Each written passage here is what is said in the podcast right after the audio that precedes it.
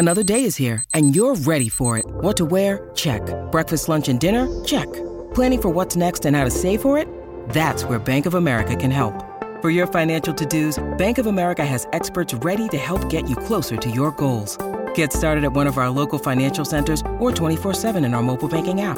Find a location near you at bankofamerica.com slash talk to us. What would you like the power to do?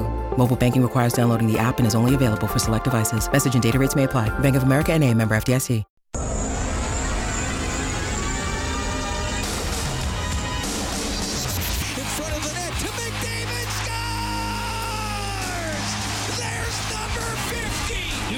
Nugent Hopkins did not like that hit on Kailer Yamamoto and lands a clubbing right hand that fells Justin Holl. Ryan Nugent Hopkins. Edmonton's home for breaking news on your favorite teams. This is Inside Sports with Reid Wilkins. Brought to you by James H. Brown and Associates, Alberta Injury Lawyers, the heavy hitters of injury law. Well, there's no debate about this. I'm at my best when I only have to work one hour a day. After the first period, Hurricanes leading the Panthers 1 0 game one of the NHL's Eastern Conference final. Baseball tonight, bottom of the seventh, Yankees leading the Blue Jays 3 1. It was announced earlier today 6:30 Ched and the Edmonton Elks renewing their broadcast partnership for a 30th season, which will kick off with that preseason game on Monday. Elks at Calgary, 12:30 for the countdown to kick off the game at two. We got Morley Scott, we got Dave Campbell, we got Brendan Escott, and we got this guy, of course. Blake Dermott, former member of the Double E, and he's been on our crew for how long have you been on our broadcast crew now, Blake? It, it was before I started doing this show, and that's been almost 10 years. God, I, I can't remember. I- If it's been ten years, it's it's flown by. I, I, I didn't realize it was that long. But Well, yeah, I, I, I tend to make people feel like time flies. you got to remember, I would have started when I was twelve, so I'm okay with ten years. hey, well, I look forward to uh, to uh, our station bringing Elks games once again, and of course that's going to mean uh, frequent appearances by you on uh, on this show, and uh, I certainly enjoy having you on. What, what, what was the impetus for you to, to get into broadcasting a little bit, though? Who, who did that start with? Uh, you know, I my my first year uh, of, of playing, I always I always wanted to to uh, radio it, uh, uh, and broadcasting. It always interested me, and uh, I approached a uh, a radio station out in, in uh, St. Albert. Uh, I believe they were called. Uh, um, uh, I, well, I can't remember what they're called now, uh, but they were a, a small station in St. Albert, and uh, they changed their name a couple of times. Uh, MG, tw- no, yeah, MG 1200, I think is what it was. Okay. And uh, um, I worked with a guy named Al Coates, and uh, you know, uh, Al started. He was a program director out there, and and uh, there was a, a bunch of guys that uh, that were in that station, and I just I had this little thing that I did uh, uh, once a week. I had a. Uh, Ryan King was doing something very similar a couple of, a couple of years ago uh, for Ched. We had a, a uh, tape recorder. I'd interview players, and and they had a Sunday, uh, Saturday sports show, and and I put together these uh, interviews, and and that's what it was. And usually they were just you know fun, and and I wanted to try to do that, and and uh, that's when it started. So I would have been way back, really, when I was about you know 21 years old, trying to get into this. Wow, that's I, I actually I don't think you'd ever told me that before. I didn't realize you started doing stuff when you were. Did you like interviewing teammates, or was that a little weird sometimes? No, it was it was it was kind of fun, you know. And I, I interviewed uh, teammates and, and uh, coaches, and and uh, yeah, you know, it was a. I only really had a, a ten or fifteen minute spot, and then then I'd have to take, you know, you know the way it used to be, right? You you got you got your tape, your cassettes, and then you had to put them onto a, a tape. You had to transfer them to a tape so that they could plug them in and run the run the show. Was, nothing was digital at that time. I had to carry a tape recorder with me and and a mic, and uh, yeah, it was, uh, but it was a lot of fun.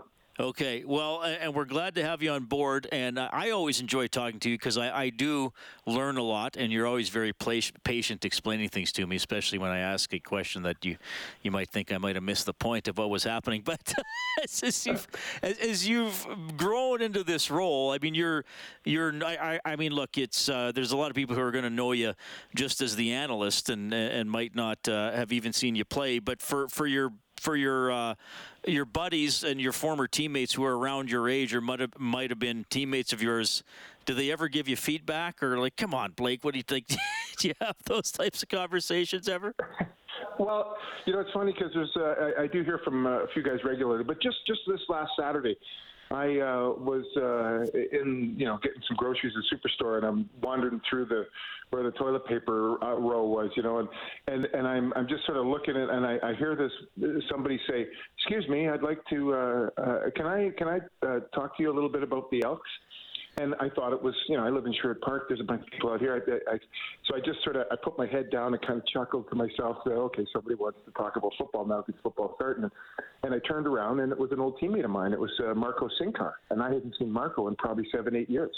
And uh, and yeah, he he said, you know, he, he gave me some really good feedback, uh, stuff that he he said he enjoyed listening to the, the broadcasts and. uh and uh, you know, and, and and that included everybody on the broadcast, obviously. But uh, he, he just said uh, that he enjoyed it and thought I was doing a decent job. So. Uh, I remember Marco. I'm trying to remember. I, I believe he was U of A, and didn't he have a little longer hair that oh, came yeah. out of his? Yeah.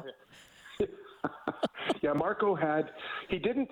I mean, some people would call it a mullet, but but Marco was quite fashionable, so it was probably more. Uh, it was probably called more of a moulet. You know, it was very continental. more of a moulet. But no, he's, he looks great. Uh, he uh, he looks. He's one of those guys that really, you know, that uh, I, I get a little bit uh, angry about because uh, he uh, looks like he it, with with give him about 20 minutes of working out, he'd probably be ready to play again. You know, he just looks in fantastic shape. Oh, he's still in that good a shape, eh? Oh yeah, yeah, he's in really good shape. Okay, uh, and well, you're in pretty good shape. Round is a shape. That's good. you're, you're, always so hard on yourself. But then again, I guess it's hard for me to judge because obviously you've seen me and you're like, and I'm smaller than everybody. Like you're one of those guys. When I shake your hand, I'm like, where'd my arm go?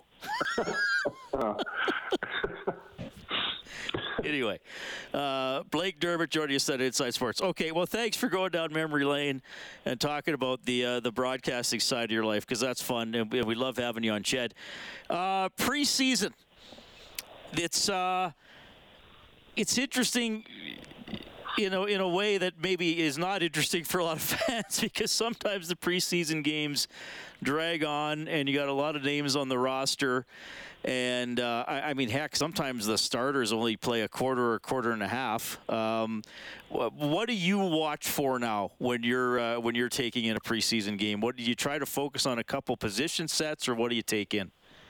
Well, what I try to do is obviously I, I, I want to look at how the starters are looking, like the guys who I think are going to be in that in that starting group, because typically, and, and gen, generally speaking, you're never not in the first preseason game. You're not going to have starters against starters. You may have one or two, but not very many.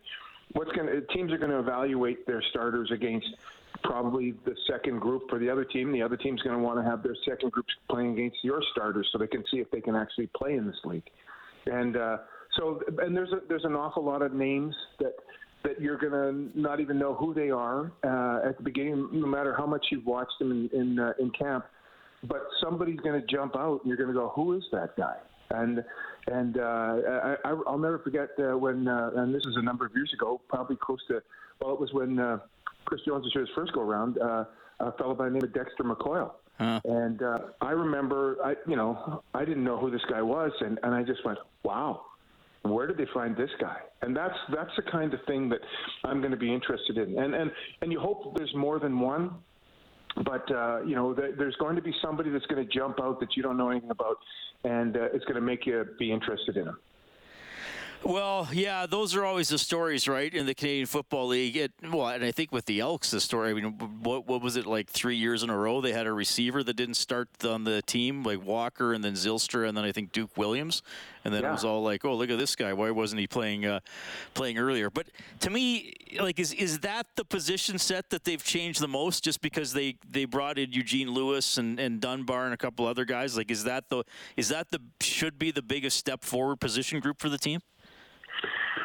Well, I think I think that you know the, when you look at where the offense was, I mean the defense last year uh, was was pretty respectable. Uh, although by the end of the season numbers started to fall off, but that was because they, they weren't necessarily getting the, the consistent production out of the offense. So it, it puts some strain on your defensive people. But you're always going to lose uh, 15 to 20 percent of your roster. And uh, and that's so you know there's there's always going to have to be an upgrade. And I think that by the end of the season last year, they had upgraded their offensive line to where they thought that they were going to be competitive. Uh, I think Cornelius had taken some steps where they thought, okay, this is this looks pretty positive. You know, he's he looks like he's taking a step. Now he's, he's it's important that he takes the next step.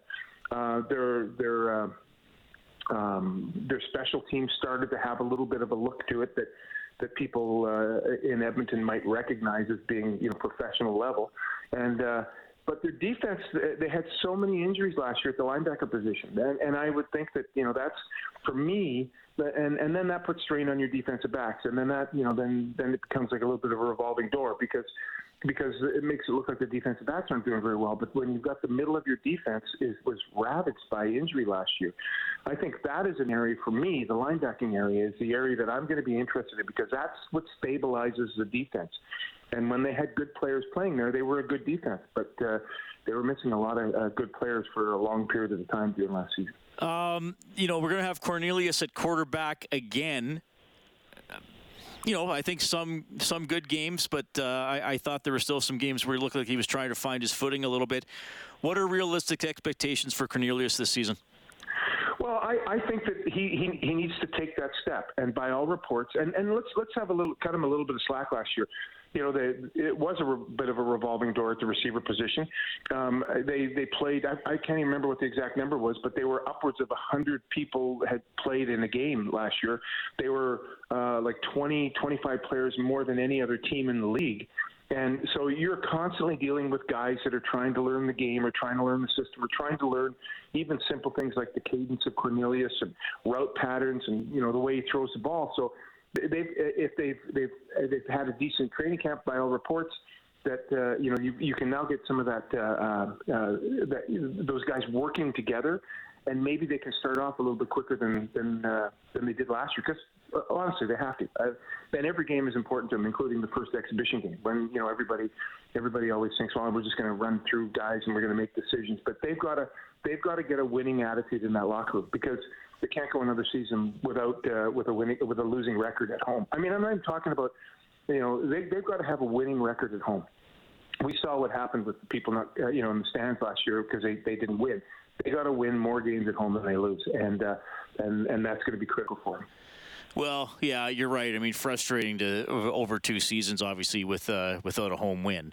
And yeah. Uh, yeah, I was in, I was in the stands for a lot of those games. So hopefully, uh, some room for improvement as well. Uh, take me back one more here, uh, Blake, before I let you go. Take take me back to your playing days, uh, preseason games. Did you get up for them? Did you get sick of them? What was it like? you know, it's funny. I, I, you and I were talking about this the other day, or and I yesterday, and I and I said I uh, I didn't even want to play them when I was playing. because the way the the way the rosters are structured, you in training camp, you get paid a certain amount of money per day, which is typically a fraction of what you get paid in your contract. And so you're putting your body in the, the exact same position that you would if you're playing uh, all the time, and uh, you know you're doing it for as a, a fraction of the money. And uh, back when I played, uh, you know they, they have 13, 14 offensive linemen they'll carry in, a, in a, during the season. We carried seven or eight guys, and uh, so when exhibitions came, a lot of times we had to play the whole game.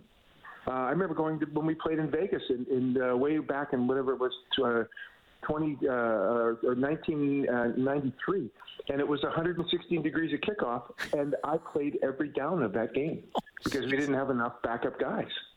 So I and so there I was, you know, we thought we were going to die because it was so hot, and uh, and I got to play every game for a fraction of the amount of money. we we're all thinking, should we just pull an ankle and just just get out of there? yeah, let us out. Everybody else got a break, but the lineman didn't. So, but now it's a little bit different. and uh, you know they got, like I said, 13 offensive linemen. You can dress a bunch more guys, so you could rotate people in and spread it around a bit. But uh, yeah, well, back in the back in the dark ages, it was uh, uh, exhibition games were were a little bit rough. All right. Well, Blake, th- thanks as always for hopping on, man. Uh, yeah, we'll see how it goes for. And you're going down to Calgary, right? So you can catch yeah, it all I, in person. Yeah. on uh, Monday morning. Yeah. Okay. Good stuff, man. Looking forward to it. We'll talk to you again soon. Okay, Reid. Thanks a lot for calling.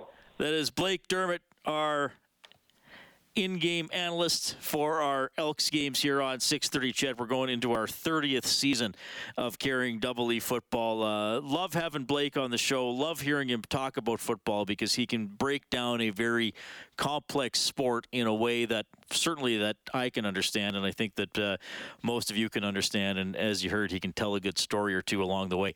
Carolina leading Florida one nothing, 12-20 left in the second quarter. That's game one of the Eastern Conference Final. Uh, yes, this is Inside Sports jumping in tonight after the uh, leaders debate that we brought you live here on 6:30. Ched Kellen uh, Kellen Kennedy down the hallway here at uh, 6:30. Ched Kellen, how are you doing today? Pretty good, pretty good. Yeah, this is a very taxing show for us. One oh, hour. Yes. Yeah, yeah I'm not. absolutely. I'm not sure how we're going to get through it. I don't know, man.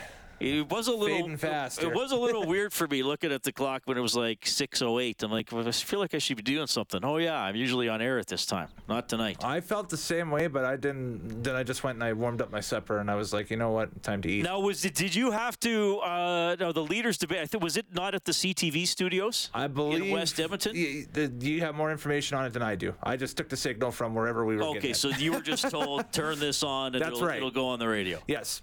Did they have commercials while it was on? They did, yeah. Oh, there still were commercials. Okay, Yep. I was listening to most of it, but I didn't. I, I didn't quite hear all of it. Mm-hmm. All right. Well, we brought you that uh, on 6:30. Ched. Of course, our, our talk shows. Uh, we'll have more on that uh, tomorrow, and of course, all ramping up to the election, which is uh, what May 29th, Monday, May 29th. Correct. So we'll probably. Uh, I think we'll probably have an abbreviated show that day as well. Uh, usually, we don't start doing anything uh, election-wise till the the, the polls close. So I imagine we'll probably do Inside Sports till till seven, and then there'll be uh, election coverage that day. But we'll, we'll keep you posted on what's going on there. You can get in touch, by the way, at 780-496-0063. That is the hotline powered by CertainTeed, the pro's choice for roofing, siding, drywall, insulation, and ceiling systems. CertainTeed Pro all the way. Email the show Inside Sports at 630ched.com, and uh, you can get me on Twitter. Send me a message there if you like. At Reid Wilkins, R E I D W I L K I N S. It's Inside Sports on Ched. Inside Sports with Reid Wilkins is brought to you by James H. Brown and Associates, Alberta's precedent-setting injury lawyers.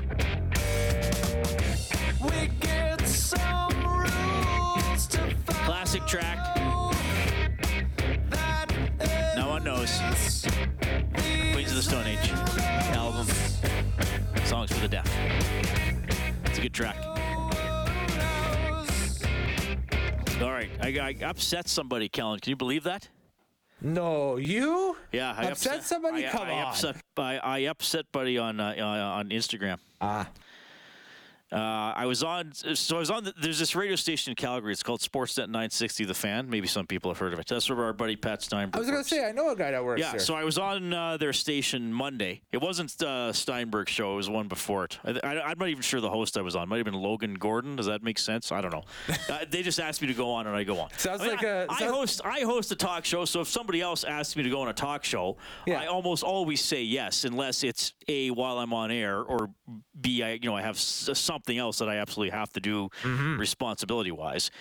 So, so then what what they do is they often take just a quote from your interview and they put it on their social media. So Sportsnet 960 on their Instagram account, they put attributed to me, and I did say this. It's an accurate quote. I said I would describe this as one of the most disappointing seasons in the history of the franchise, talking about the Oilers. And this guy got mad at me.